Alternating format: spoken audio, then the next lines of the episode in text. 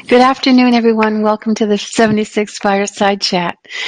We have some interesting questions today, and let's get started with Tidi Nordium. And Tidi's the organizer for the MBT volunteer group. So we welcome you today, Tidi. Please go ahead with your question. Yeah, I have uh, two questions. And uh, the first one is actually a follow-up from the Q&A that we had in March uh, with the volunteer community. Um, and uh, that was a question from Theo, if you remember, Tom. Uh, and uh, the major theme of that question was about getting rid of negativity and becoming authentic.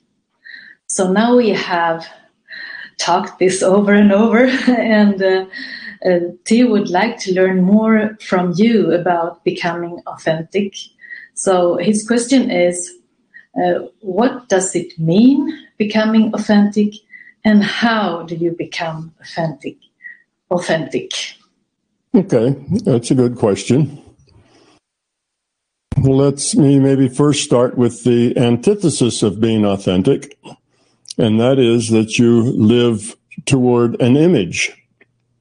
See, that's the opposite of being authentic. You do things because you think you should do them, because people expect you to do them, because it's what your culture tells you you should do. And it's not really what you feel like being or doing or doesn't really suit you, but you do it anyway because you think you should. Like, for instance, being nice to people, being polite. Um, if you are polite to people, because you think you should be and your culture requires that, then that is not as good as being polite because you are polite. Because you just are polite and you like people and you want to be positive and, and nice and interact with people in a way that is positive.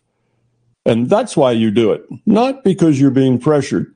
You know, we could talk about law. If the reason you don't commit a crime is because you're afraid of being punished, well, that's not nearly as good as you don't commit a crime because you know it's wrong. You see, there's a difference between acting kind and being kind. So it's this difference between acting and being is really the, the key to being authentic. When you're authentic, you're not acting, you're just being who you are. So we talk about change and getting rid of fear. Until you are authentic, you can't change because you don't own yourself. you know, you're not in charge. You're just following your image of what you think you should be. It's only when you own yourself that you can change yourself. So that's why the first step of getting in getting rid of fear is becoming authentic. You know, ask those questions. Who am I? You know, what, you know, what do I stand for? What's important and what's not? Now, you may decide that you care nothing at all about being polite. Well, I'm just not polite. I'm just a grouchy person and I don't feel like being polite. I feel like just saying it the way it is. And if people like it, you know, that's good. And if they don't, that's okay too. I just don't care what people think. Well, if you have that attitude, then that may be authentic, but it probably is also not helpful. it's not going to help you get through life. It's not going to help you be positive.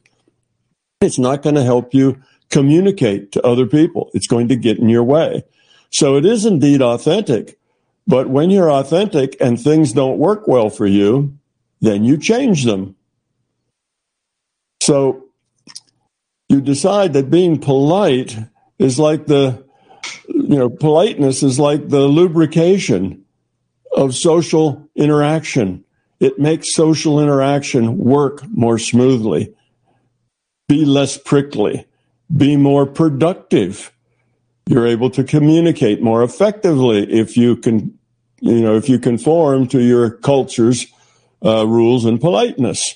And of course, that'll differ from culture to culture. So it just helps you interact with people And that's a good thing because interacting with people is a very good thing. That's where most of your learning is going to come from. So if you say, well, I'm authentic and I just don't care about polite, well, okay, then live that, be that, and see how it works. If it doesn't work, then change it. If it works great for you, then keep it. But at least you're authentic. You are who you are. You're being who you are. Now, most people walking around today don't really know who they are. If you ask them, uh, you know, who are you really? Who are you at the authentic level? Who, what's the authentic you look like? Most people would say they don't know or they're not sure because the culture overlays so many requirements on us and we end up doing things because we're told to do it. Of course, when we're children, we do it because we're told. Be polite, you know, that's nice. And we just do that because that's part of it. But as you grow up and mature, you have to take that on as your own. You're polite because you want to be polite because it makes your relationships better. That's why you're polite. Not because somebody told you to be polite, but because it works better for you. So this thing about, you know, what does it mean to be authentic and how do you become authentic?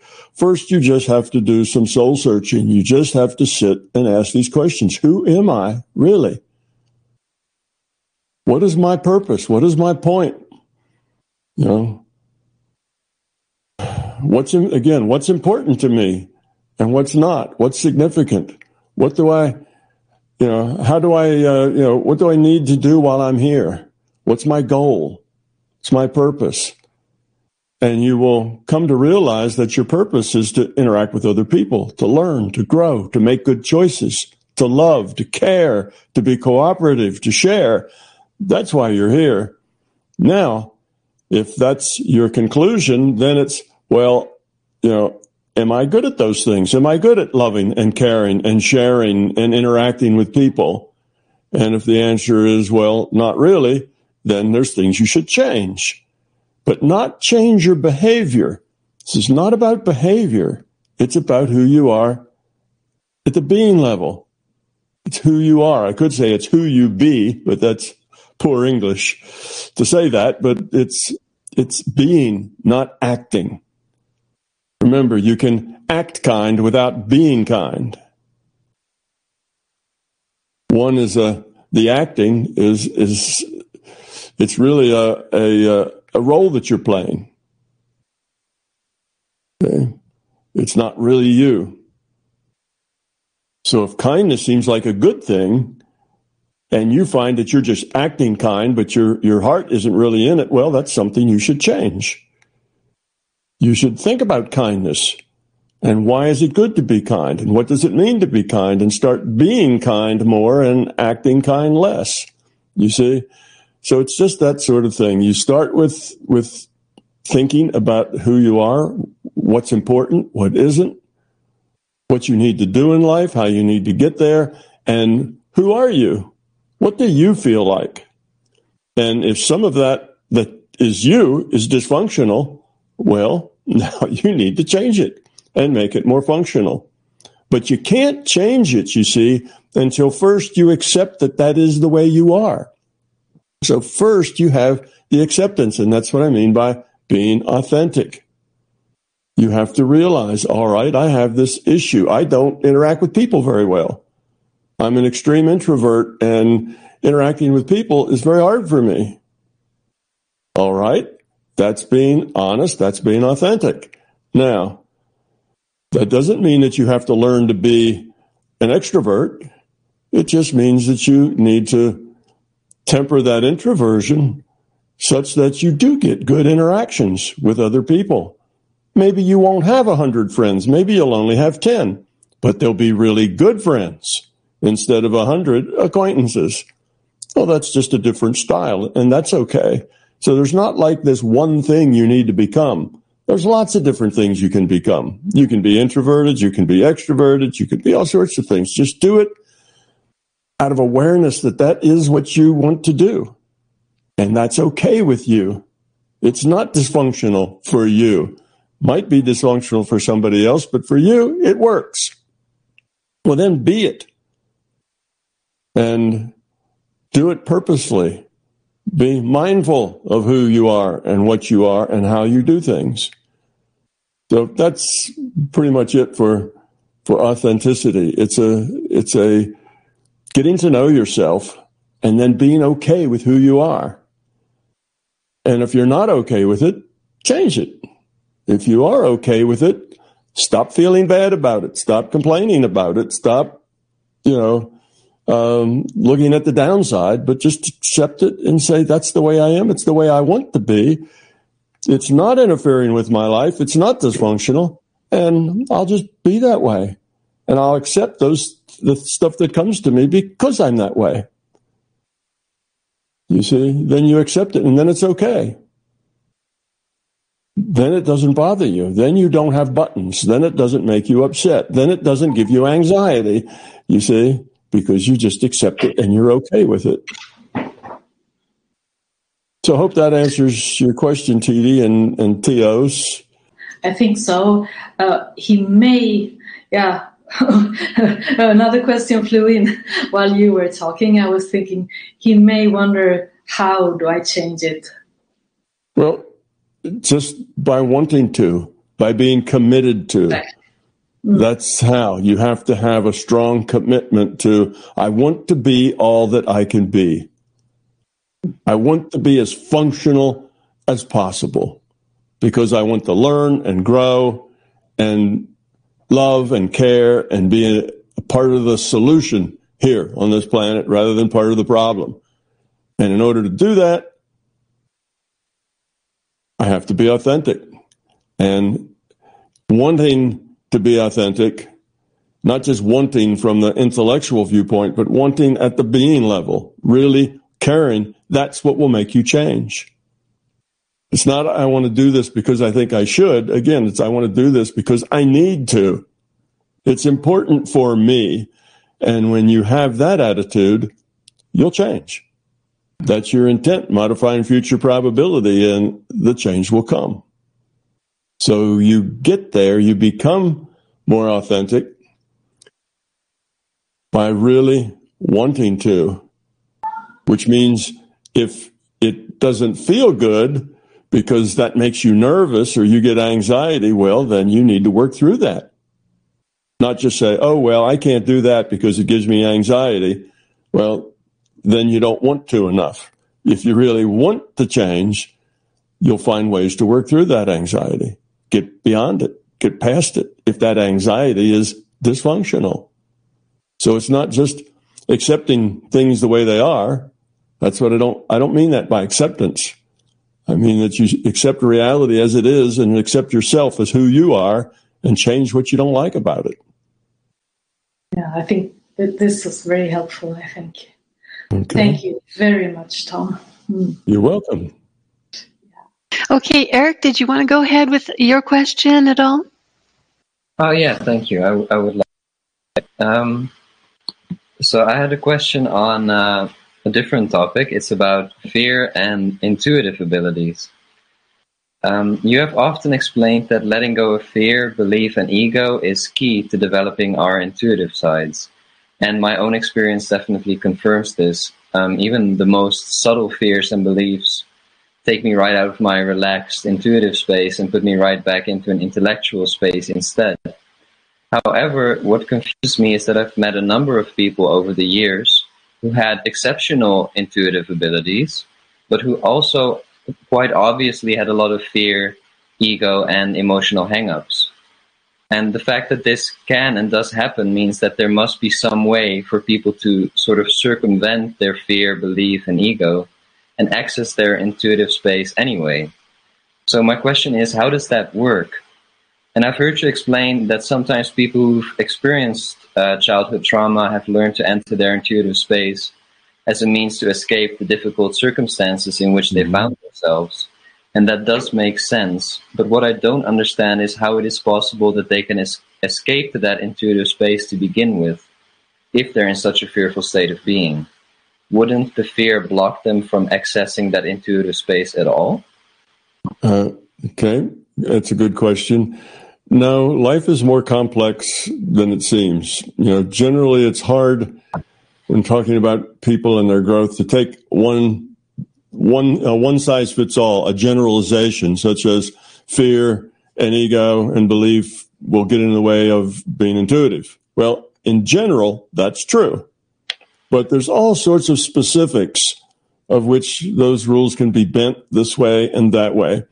People who escape a very unpleasant situation, usually children who escape a very unpleasant situation, not adults. It doesn't often work very well for adults, but children who are escaping a very difficult life,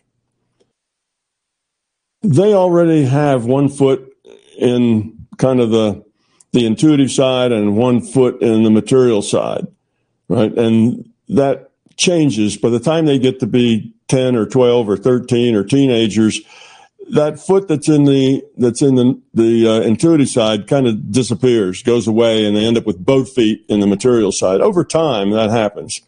When you're an adult you're supposed to have both feet solid on the ground and you know by then you're a, a committed materialist to to being a part of this physical world. But as a child, when you're five and six and seven and eight and 10 and so on, you still have a fair connection to the intuitive side. You're still Alice living in Wonderland. You know, all sorts of things happen in your life that are sort of magic.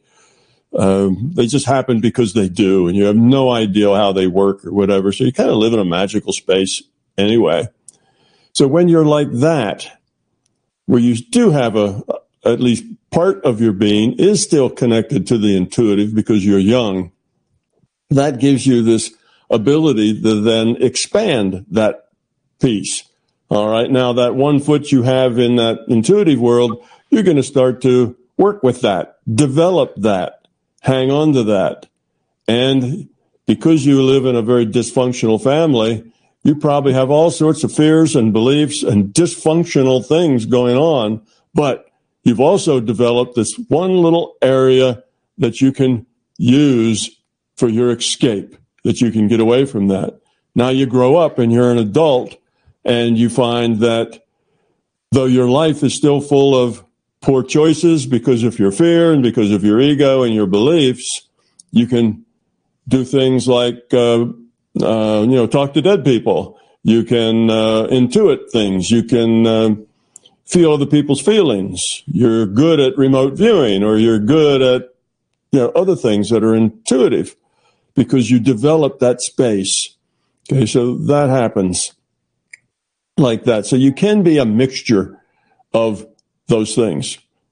You can like develop the intuitive space and keep it along and also be completely entangled in the physical space as well, in the intellectual space as well, and keep them both there. Now, it happens less often for adults who they don't develop it while they're children, while they're still connected to the to the intuitive space, but they're able to through practice develop some part of their intuition. And when they do that, and in all cases it works this way, that part of their intuition is very narrow. It just allows them to do those things. They don't have an intuitive connection in general. They typically have a very, very narrow intuitive connection that just does this, but not much else because they've practiced just this and not much else. It's not a general attribute of theirs to be connected to their in- intuition, but it is a specific thing that they've practiced and that they do. So you can do that. And you can even do that as an adult, but it takes a lot of time. It's not so natural as it is when you're, you know, 10 years old. It's, it's just, you can just drop into fantasy land and go off into the non-physical and the rest of the world drops away and you feel a lot happier. Whereas if you start when you're 50 or 40 and you say, Oh, I want to learn how to remote view. Okay, you can go take a course go practice it. Go remote view and you can work on it and work on it and practice and do the skills and get, get teachers. And if you do that for, oh, you know, three, four, five years, 10 years, you can get very good at remote viewing. So here you are, this very good remote viewer that you didn't learn until you were 50, but you're also still have a lot of fear, have a lot of anxiety, get angry, you know, you have you have this other dysfunction along with it. But you just do remote viewing. That's it. Because you practice that and you learn that. So you have that intuitive skill, but it's a very narrow, very narrow focus into the intuitive world. And it's something that you have learned to do. And you learn to do that through lots and lots of practice. And you take that other part of you, that intellectual side of you, and you just set it aside and you do this. You've kind of, it's an either or. You can't combine them both. You can't live in both spaces. You can be in this space or in that space, and you're only in it in a in a narrow way. And the reason it's narrow is because it's only because of your practice that you can develop it. And you know, it's hard. Though some people practice and they play, you know, the piccolo, the the piccolo, the flute, the piano, you know, and a guitar. But sometimes they do that, but that's unusual. Typically, people aren't that aggressive in their learning. Typically, they get something and that's it. They just play the guitar, period. They don't play six instruments. So people tend to develop just a very narrow process. Now, a big difference is that when you when you get rid of your fear and your ego and develop that intuitive side, that intuitive side doesn't become an either or. It becomes part of your life. It's just part of who you are and the way you live. And your life is lived through that intuitive side and the intellectual side working together. In other words, you can make it into an integrated whole. When you have a lot of fear and belief and ego, then it doesn't usually work like that. It's an either or. You go off and do this other thing or you can come back and do this physical thing, or you can go off and do that, you know, remote viewing or, or communicating with the dead or whatever else it is, seeing auras. You can develop that skill and just jump back and forth between them. It's not really integrated to your whole life because your whole life is really kind of incompatible. you know, you've got parts of your life that are incompatible with other parts but that's okay because you only do these parts then and these other parts otherwise. So that's the big difference. It doesn't, it's not really the same kind of thing. Developing your intuitive side in general such that it becomes a part of your life, that's on the path of growing up. Developing your, your intuitive side because you practice a whole lot, that's maybe on your path to growing up, but doesn't have to be. That could be, you know, that could be done whether you grow up much or not. So, would you say then that for, uh, let's say, an adult who gets rid of their fear and their beliefs and their ego, so it becomes, so the intuitive part becomes an integrated part of their life, would you say that for them it's not necessary to learn specific abilities because it, it's already sort of part of the package? Yes. Or would they still need to learn, like, okay, I want to do remote viewing now, and now I want to learn to see auras? Would they still need to tackle each one of those mm. things individually? Well, if they wanted to do those things, those particular things, then they would have to practice them. Yes, they would have to learn the particular skills that go with them. But I doubt that this person who's gotten rid of their fear and their ego and their beliefs would feel that way. They wouldn't really care whether they remote view or not. They wouldn't care whether they could see an aura or not. None of that would be important to them because they would get all the information they need whenever they needed it. In other words, it would just come to them. The things they need would come. They don't have to do a particular practice to get it. They don't have to do anything to get it. All they have to do is need it, and there it is. You see, and that is all life requires. That's everything that you need for growing up and for going through your life. And the fact that you're not really all that good at telling somebody what the picture relating to this number is, is irrelevant. Because in general, you're connected. If you need to know that, it would come to you. But if you want to do it on demand in very specific ways, then you need to practice. But most of the time, if you have gotten rid of your fear and ego, doing those kind of specific things are irrelevant to your life and you get everything you need when you need it anyway without even trying. Yeah, that makes that makes sense. I always was surprised because there there are many like obviously low entropy beings, also spiritual teachers that do seem to have good developed intuition, but they don't talk so much about things like going out of body or any other paranormal stuff. It seems like mm-hmm. it's a thing for them, even though they they are obviously intuitive people. So yes. so that explains it. Yeah, there's no, yeah, there's no need for them to to do those particular demonstrations. You know, it's not. Uh, if if you're into doing demonstrations, that probably means you're having ego. Look what I can do. I can show you these marvelous things. Now, it's not necessarily connected to your ego, but those two tend to go together a bit. So mostly the people who really are evolved don't do those things. And if you ask them to, if you say, Oh, okay, you're a Swami and you're real knowledgeable and you're highly evolved people. Tell me what's going on in, you know, such and such a place. Well, they probably would say, no, thank you. I don't do tricks. You know, I'm not about doing tricks. I'm not about trying to prove it to, to anybody. You know, giving people proof. Well, if, if you are all what you say, why can't you do this? You know, go tell me. You know, I set up a certain thing inside my house in the living room on a rug, and I want you to tell me what it is. You know, and the Swami would just kind of shake their head and ask, Look, let's go on to the next person because that's irrelevant. You can't prove anything to people. And the proof isn't, isn't proof. It's almost impossible to prove anything. You see, people have the idea, well, if you could go on TV and levitate, then you would prove that to everyone. Oh, people see toasters flying and pigs talking on TV. That doesn't mean anything. You know, that's not proof. It's not, in other words, if you're, if you need, if you need to have um, paranormal things proven to you, then you're not ready to grow up yet. It's not about paranormal. It's not about powers. It's not about being able to do any of that stuff. It's about living you know, living the good life, being a part of the solution rather than part of the problem.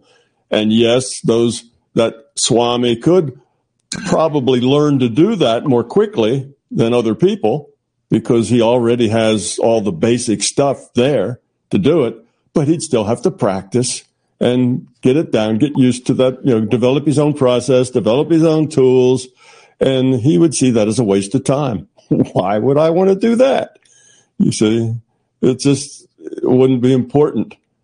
But to do it and to do it well, yes, you'd have to practice and develop it because you're not used to going out and seeing what's in somebody's rug on their, you know, living room floor. What you're used to doing is as issues come up in life, answers come. Right. it's that, that's what you're used to doing. So they're different processes. And so it would take practice. So no, just because you're well developed doesn't mean that you're, you're going to be good at doing tricks. And I think that people who are well developed know that people who are really anxious to see tricks done are not ready yet. They're, they're not at that part of their playthrough. They're really ready to grow up.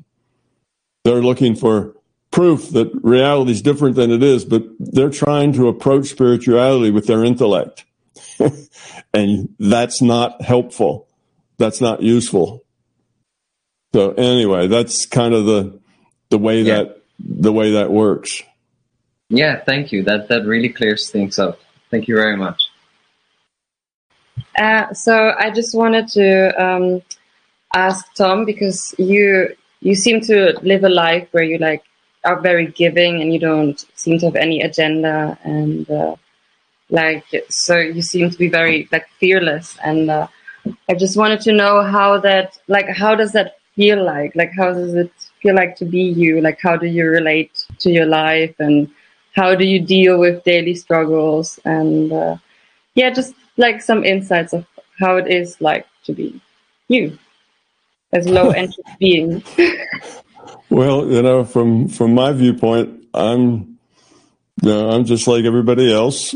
I uh, you know when I run into things that uh, are problem, then I need to look at them and I you know I need to say what's my what's my best choice here? How do I relate to this? And if I say, well, here's some choices and I might be inclined to do that, but that's not really the, the low entropy solution. Know, well, then I need to change. So I'm at this, you know, I'm doing the same things that everybody else is doing. I'm just probably doing them in a little different place in the, in the process. You know, it's like, like doing math. You know, when you're eight years old, you do math, you, you're learning how to, you know, do long division. You're learning how to, you know, work with negative numbers and so on. And you're doing math and you have to work on it. And then when you're in graduate school, you know, now you're doing, you know, uh, more advanced math, but it's the same thing.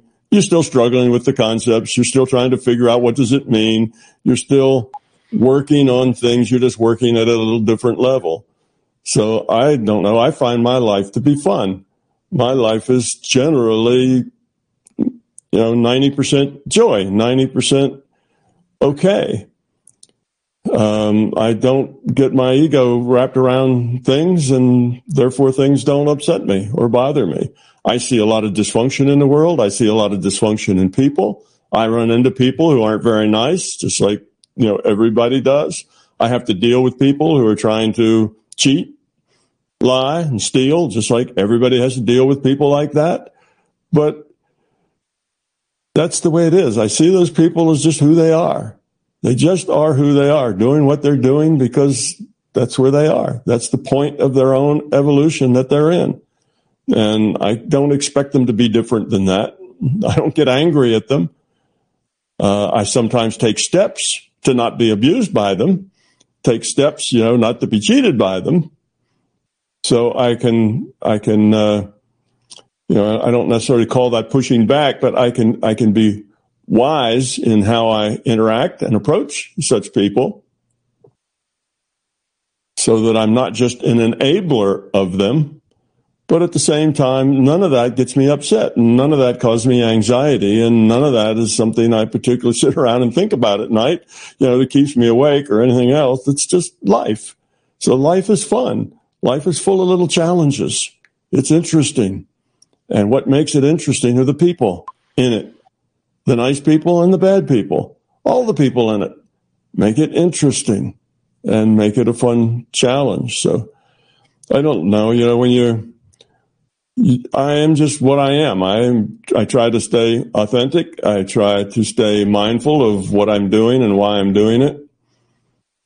And every day is just another opportunity to grow up and to be helpful to somebody, you know, to, to share, to give something back, to be part of the solution.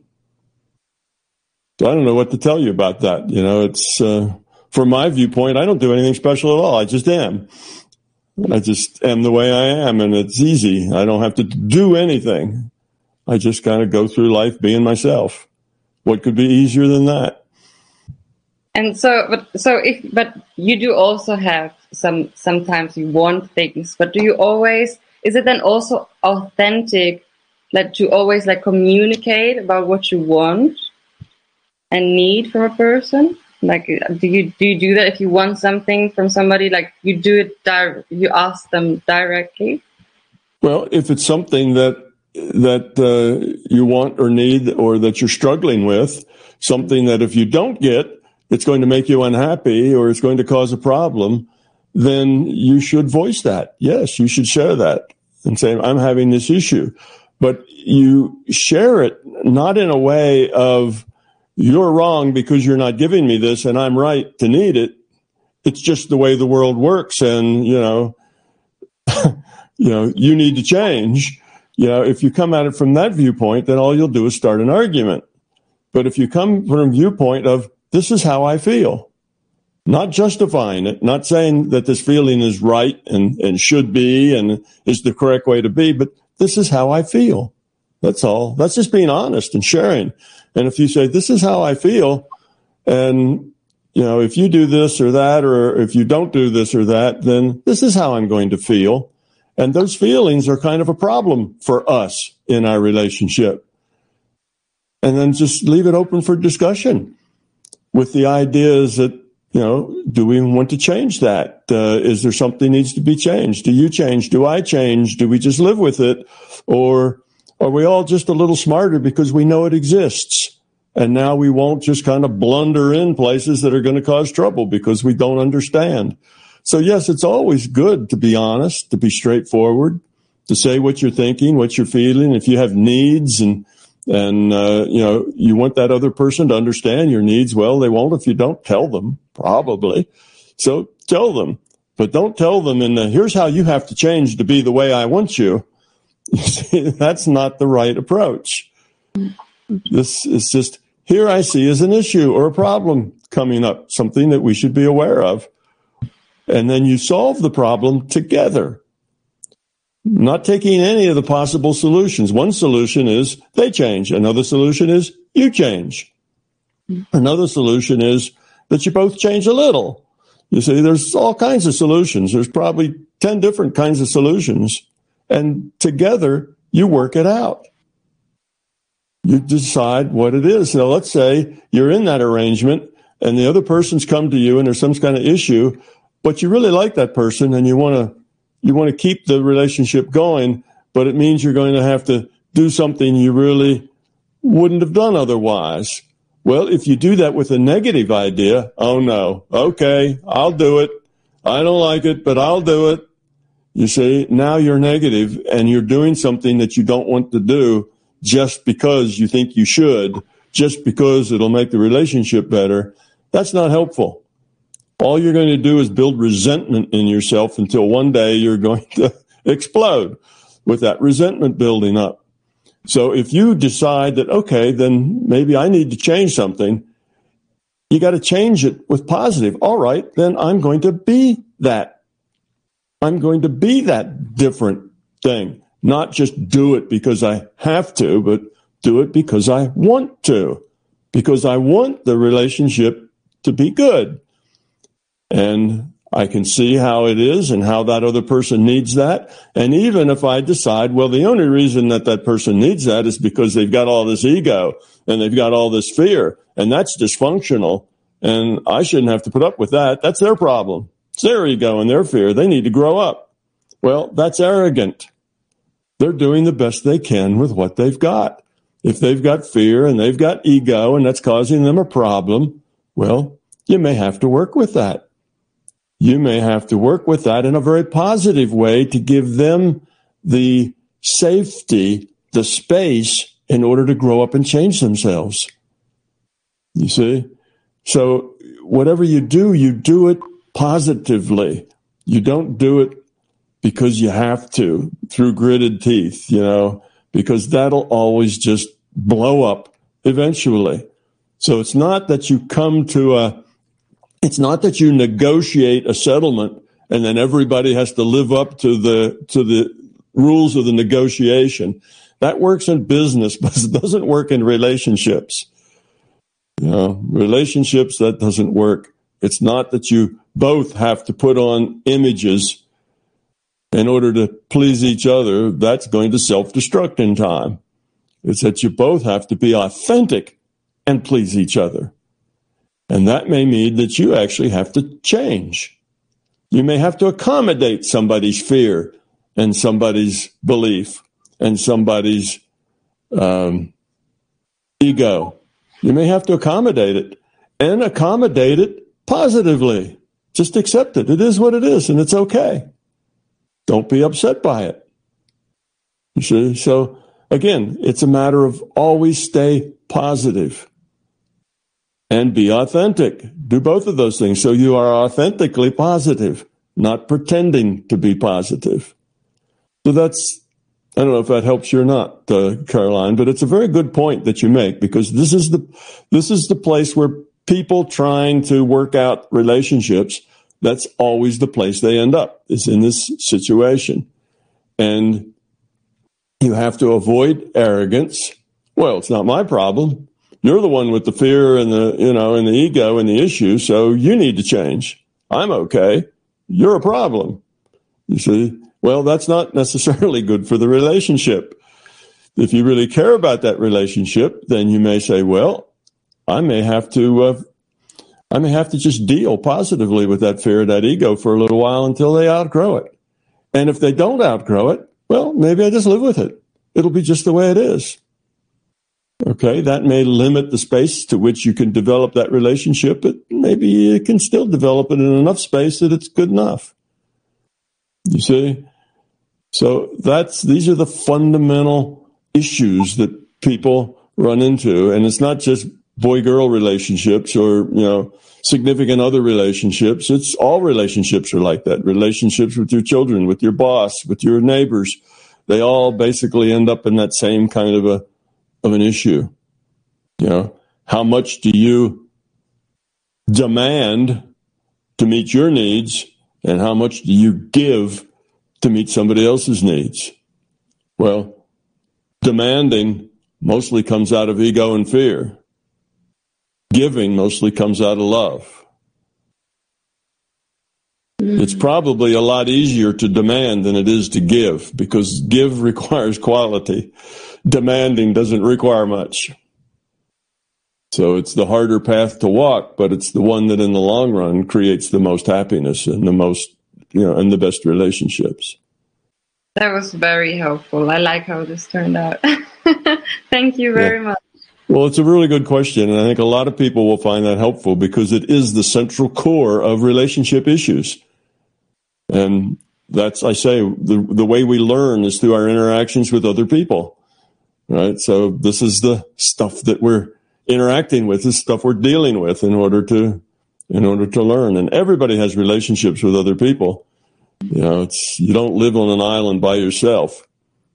So this is the core understanding that you, that you need.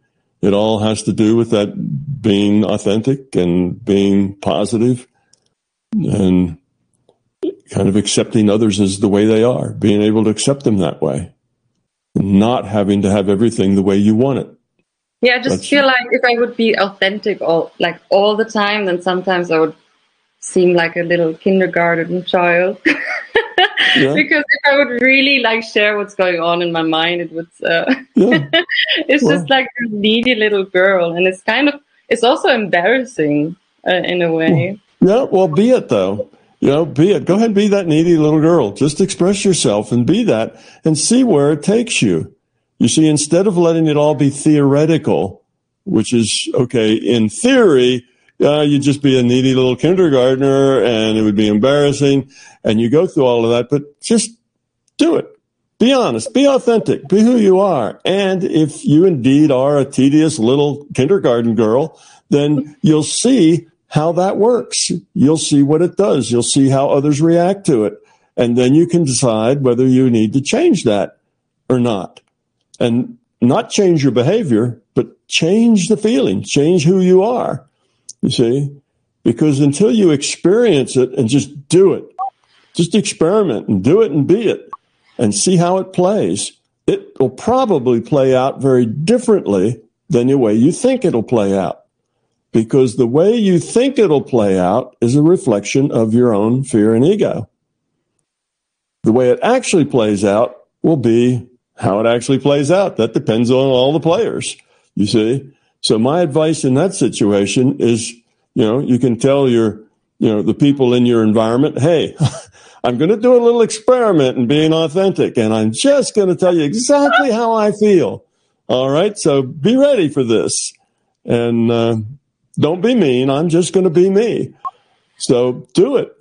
Do exactly what you want to do and then Look back at it after you've had enough time to see how that actually plays out, not just for an hour, not just for first thing, but be that way for a week, for two weeks, a month. See how it plays out. Then look back at it and decide whether you need to make any changes or not.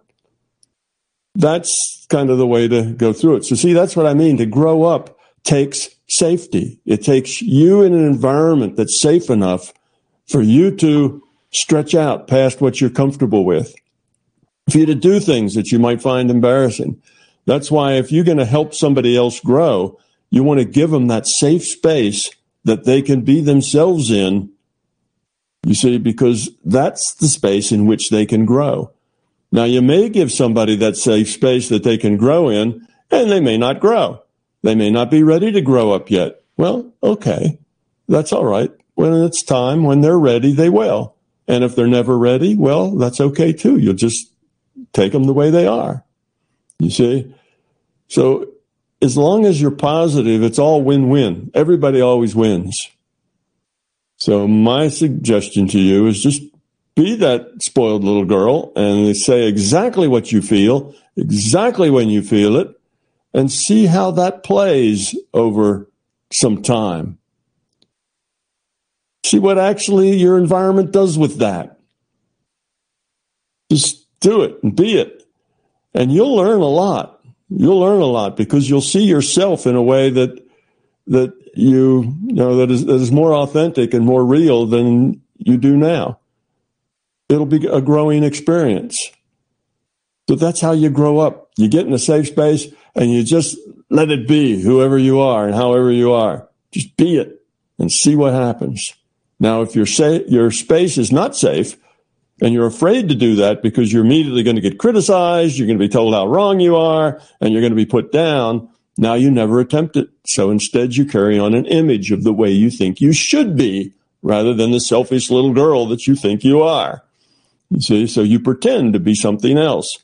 But that pretend just grinds away at you, grinds away at your happiness, grinds away at your positivity. And you just end up going through life with a fake smile on your face and really kind of grudging underneath that life isn't fair and you can't be the way you, you need to be. See, so that isn't a pretty ending. So be honest, be straightforward, be yourself, find a safe space to do that in and let it all let the chips fly wherever they do. Do it for two or three weeks, a month, and see just exactly where that takes you. You'll learn a lot. It'll be a great experiment, and you'll probably grow up a lot. And so will everybody around you. And then give them a chance. Say, okay, I've done it. Now, you guys, you be authentic. Let's do it one at a time. The rest of you can be the support for it. We'll do it one at a time. It's a good way to interact with people. See, we're so uptight about being ourselves and about having the right image and not saying something that's going to get criticized. We're so uptight about that that we're really afraid to take the chance to grow. So we just persist in our own little narrow belief system and our own little what set of images and then inside, we feel kind of empty and we don't feel satisfied and things aren't quite right, but you don't know how to make them right. You see what I mean? The, the, the problem just gets worse. So, yeah, find a safe place and let it all hang out and see what happens. If you're in a relationship, then take turns with that. okay. I think that's a really good idea. Yeah, thank you very much. Sveta had some trouble connecting, but she has asked that I ask a question for her. She's on listen only mode, and her question has been uh, typed into the chat box. She is asking Tom what he thinks about the current escalation of war around the Ukraine. She has a lot of loved ones there, and not politically. Um, a comment, but how does it look to you from the perspective of MBT if you have a chance to reflect on yet another conflict that the rest of the world doesn't know much about, uh, about the psychological and historical values taken into consideration? Um, do you have a comment on that um, in general?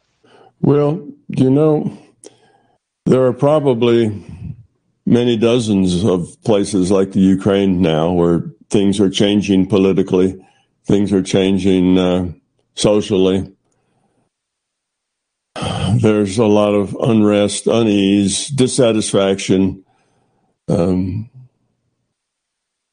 very stark lines drawn between, you know, who's part of the problem and who's part of the solution.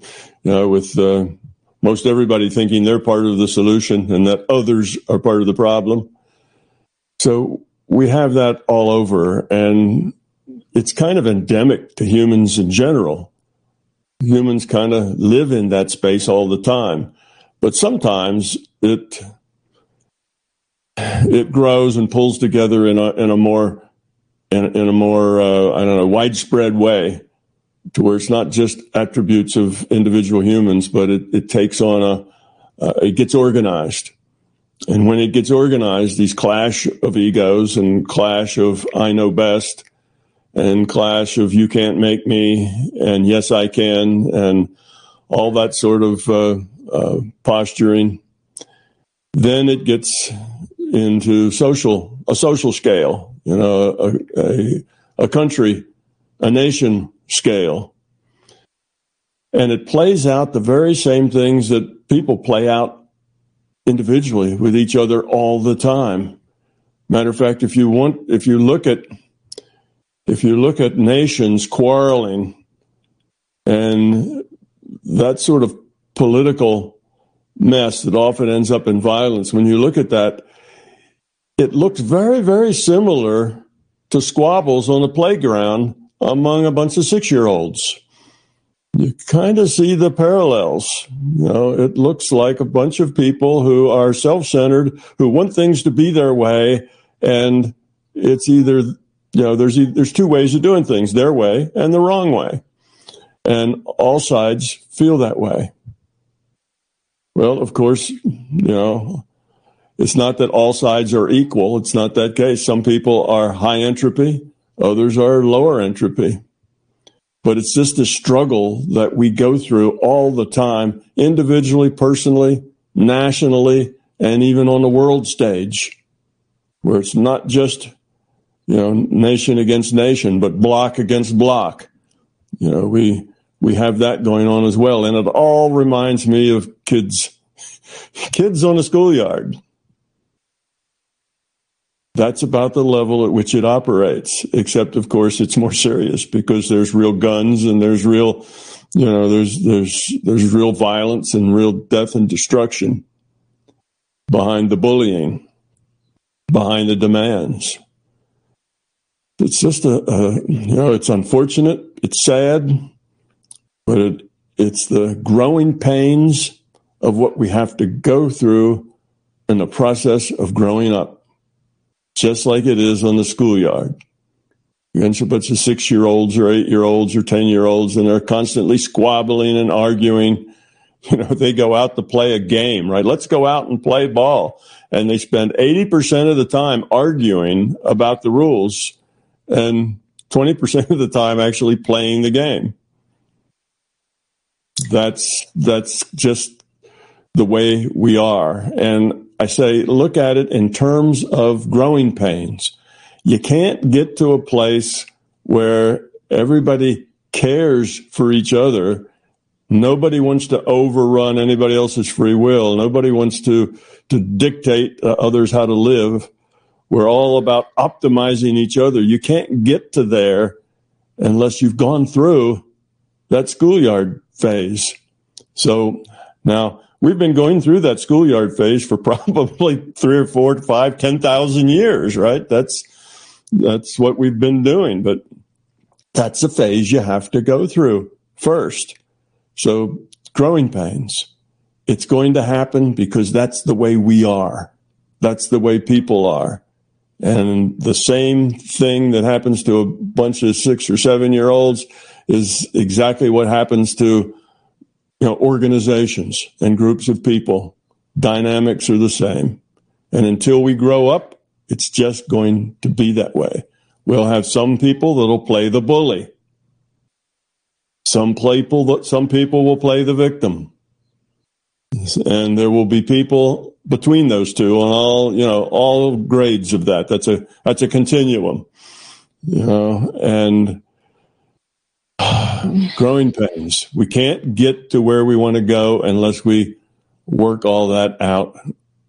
And that, the, the, the destruction, the, the dysfunction that causes, the pain that that causes is supposed to be our feedback to let us know that it's not a good thing. that it's not the way that we should be. Even the winner ends up losing. It's a lose lose. It's everybody loses. And maybe one day we will, in larger numbers, get that lesson.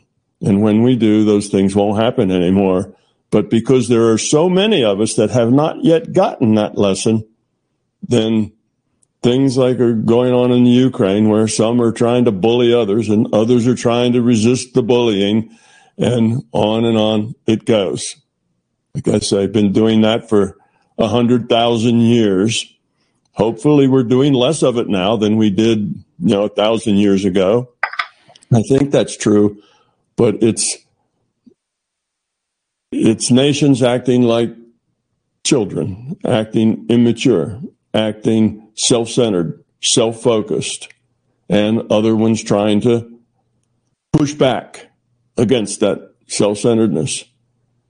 Well, as long as there's those who will push, there's going to be a certain need to push back. You know, so that's that'll continue until we get rid of the need to push. I don't want to leave the impression amongst the people listening here that uh, when these issues come up, when big social movements, you know, happen, that one should just ignore them and say, well, I'm not involved. It's a big thing. It's all the kids playing on the schoolyard and I'll just go someplace else. That's, I don't mean that. You know, you're involved in them. You live there. You're a part of it. It's your life. and sometimes pushing back is what you need to do sometimes when you get pushed, pushing back is the right thing.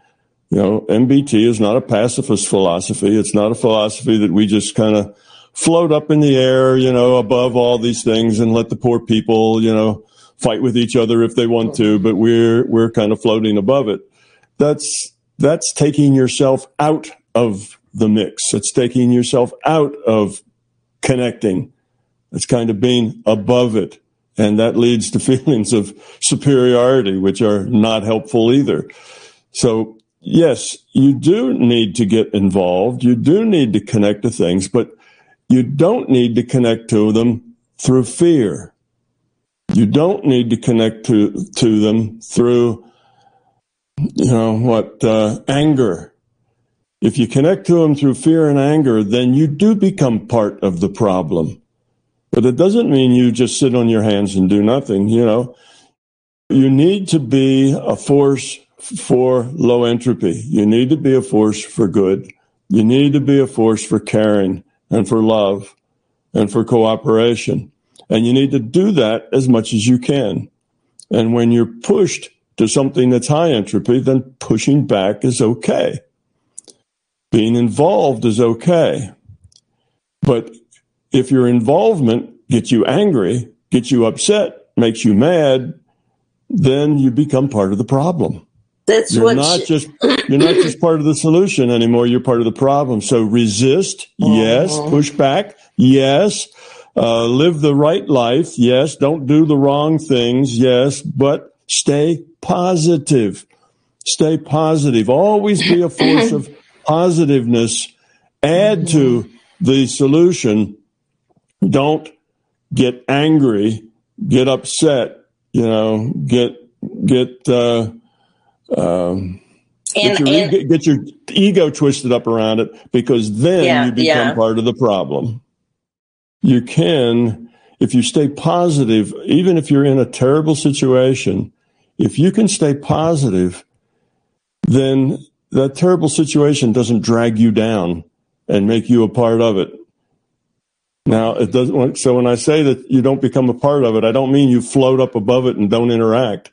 What I mean is that you be positive and then it doesn't drag you down. It doesn't get your ego and your beliefs uh, connected to it. So it's possible, even when you live in a terrible place where terrible things are going on, that you can still be positive. You can still be happy.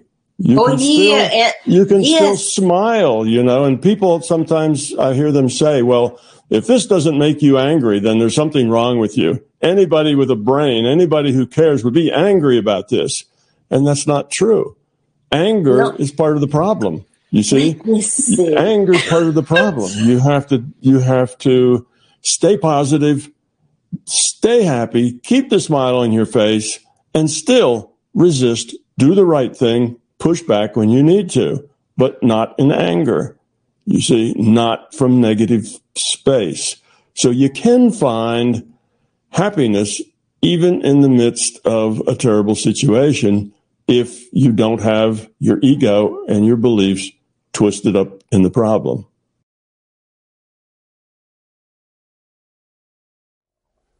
Tom Campbell here. INMBT Events hope you liked this video. We now have well over a thousand hours of free video on this user-friendly, ad-free YouTube channel. Though these videos are free to our viewers, they represent many thousands of hours in production and editing, and many thousands of dollars invested in video and audio equipment, along with the required computers and software to store and process the raw video into finished products. So far, all of this content has been funded directly out of our own pockets. Be assured, we will always continue to do what we can. It's our life, our purpose, a labor of love that we will continue to pursue as best we can. However, those pockets are not as deep as they used to be. Thus, we are now seeking to augment our resources with support from our viewers. If you find something of significant value in our videos, please consider supporting their production through our Patreon account or through a one time donation. The links are in the description below. Thank you.